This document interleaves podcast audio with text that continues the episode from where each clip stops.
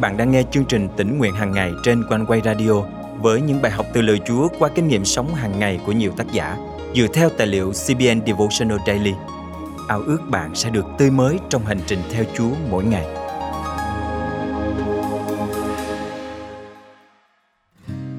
Xã hội ngày nay đề cao tinh thần sống độc lập. Chúng ta thường cố gắng tự mình làm mọi việc vì không muốn làm phiền người khác, hoặc vì nghĩ rằng bản thân có thể làm được mọi thứ. Nhưng thật ra, Chúa dựng nên chúng ta không phải để làm mọi việc một mình, mà là để sống giúp đỡ lẫn nhau. Chúng ta cần trao đi sự giúp đỡ, và cũng phải học cách nhận lại sự giúp đỡ từ người khác, cũng như từ chính Chúa. Hôm nay, ngày hai mươi bốn tháng mười năm hai nghìn không trăm hai mươi hai, chương trình Tỉnh Nguyện Hàng Ngày thân mời quý thính giả cùng suy gẫm lời Chúa với tác giả Tiffany Stuart qua chủ đề Sự giúp đỡ.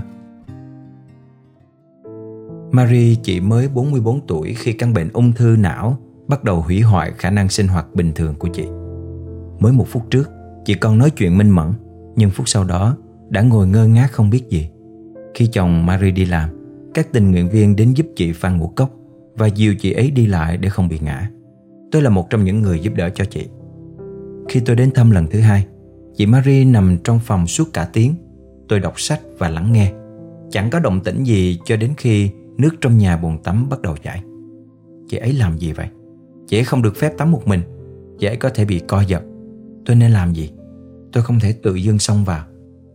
Trong lúc bối rối và lo lắng, tôi nhanh chóng cầu xin Chúa gìn giữ cho chị Marie được an toàn, và rồi chờ đợi, hy vọng mình làm vậy là đúng. Cuối cùng thì chị Marie cũng mặc xong quần áo và đi chân trần ra ngoài. Tôi dìu chị xuống cầu thang và ngắm chị chải mái tóc nâu ngắn ngủn của mình. Hôm nay mẹ chị sẽ đến đưa chị đi ăn trưa, chị Marie nói. Thật tuyệt nhỉ? Chị sẽ đi ăn ở đâu vậy?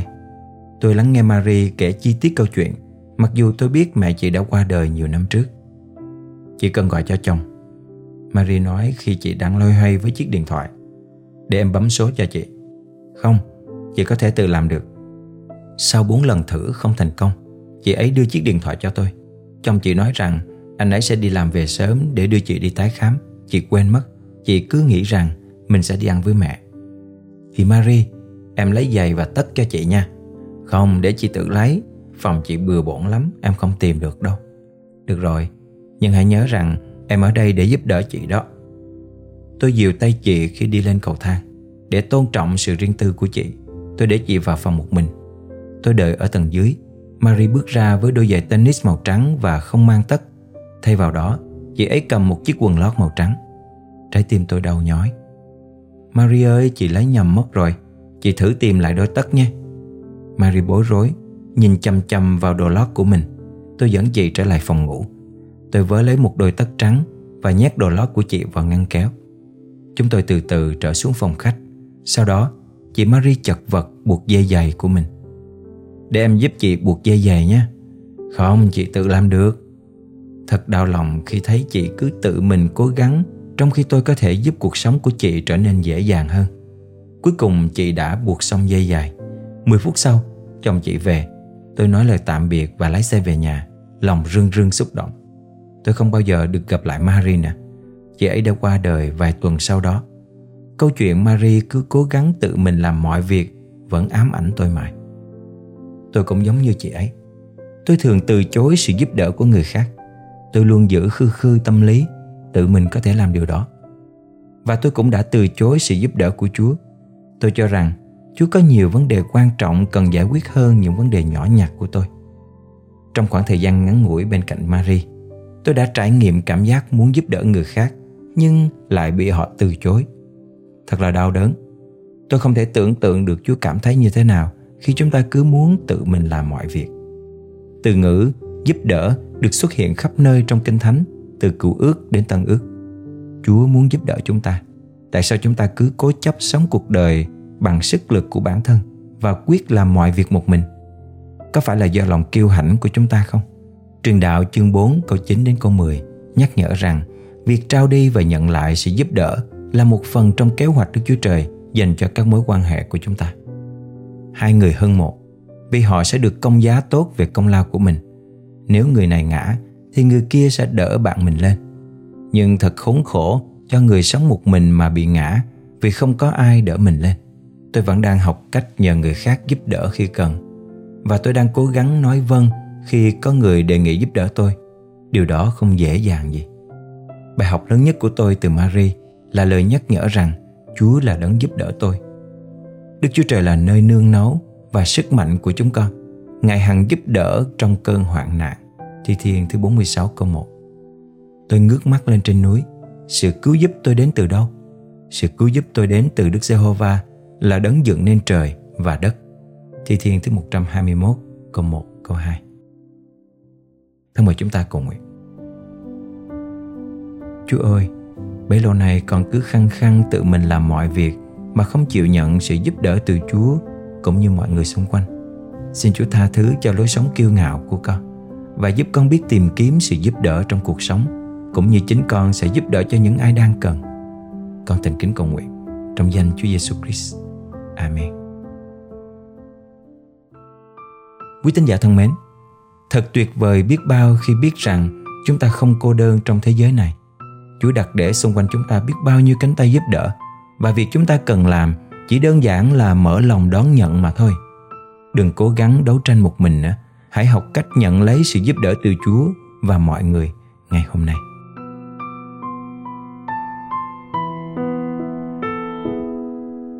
Ngài là nơi con nương náu, Giê-xu là nguồn cội trong nơi yên ủi. Chính Chúa Đức Chúa Trời đấng chúng con tôn thờ, trong bóng cánh Chúa Cha con được yên nghỉ. Ngài là nơi con nương náu, Giê-xu là nguồn cội trong nơi yên ủi. Chính Chúa Đức Chúa Trời đấng chở che linh hồn, tình yêu Chúa vẫn không thay rời đến muôn đời. Giê-xu ơi, xin Chúa đến bên con giờ đây. Cuộc đời con dâng trọn trong tay Chúa. Lòng xót thương Chúa ơi rộng sâu như đại dương, mọi niềm đau Ngài chữa lành, mọi tội ô Chúa thứ tha.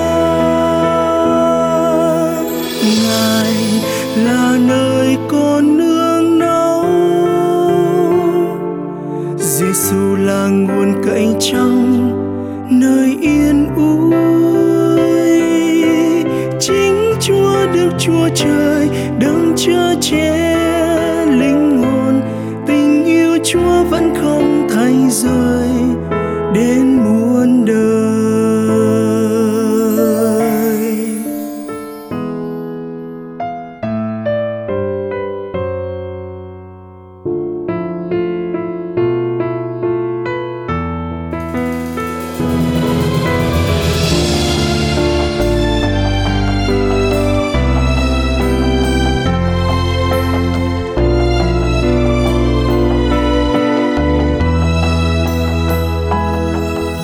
Ngài là nơi con nương náu, Giê-xu là nguồn cội trong nơi yên ủi. Chính Chúa Đức Chúa Trời đấng chúng con tôn thờ, trong bóng cánh Chúa Cha con được yên nghỉ.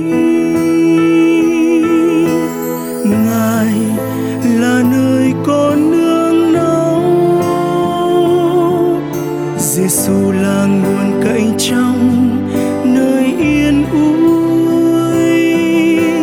Chính Chúa Đức Chúa Trời đấng chở che linh hồn, tình yêu Chúa vẫn không thay rời đến muôn đời.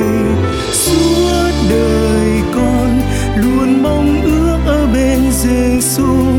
Ngài là nơi con nương náu.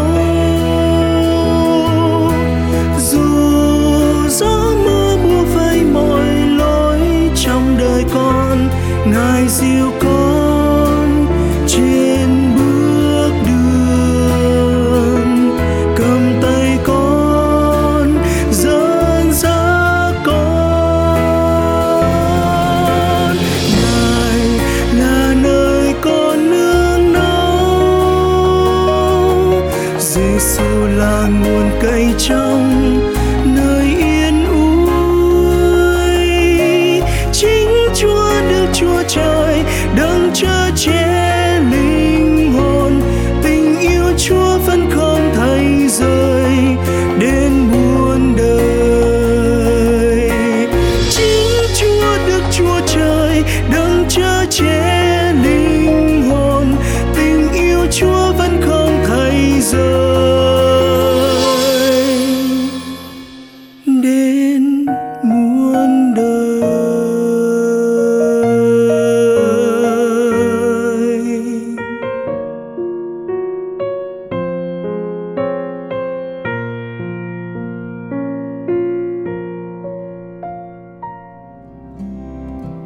Chương trình Tỉnh Nguyện Hàng Ngày chân thành cảm ơn những tình cảm và sự yêu mến của quý thính giả. Chúng tôi rất mong nhận được những đóng góp ý kiến của quý vị để chương trình ngày càng được đổi mới và gây dựng đời sống đức tin của quý con cái Chúa. Mọi đóng góp và sự dự phần dâng hiến, xin hãy liên lạc với chúng tôi qua email chia sẻ a m o c quang quay chấm v n hoặc số điện thoại không tám chín sáu một sáu bốn một chín chín. Hãy dành thời gian cá nhân với Chúa mỗi ngày để càng kinh nghiệm sự bình an Chúa ban trong cuộc sống bộn bề. Ngài là Chúa, là Vua, là Cha Thiên Thượng và cũng là người bạn thiết hữu. Ngài luôn lắng nghe mọi lời cầu xin của chúng ta. Nguyện Chúa luôn ban sức mới trên quý vị mỗi ngày. Xin chào và hẹn gặp lại quý vị vào chương trình ngày mai.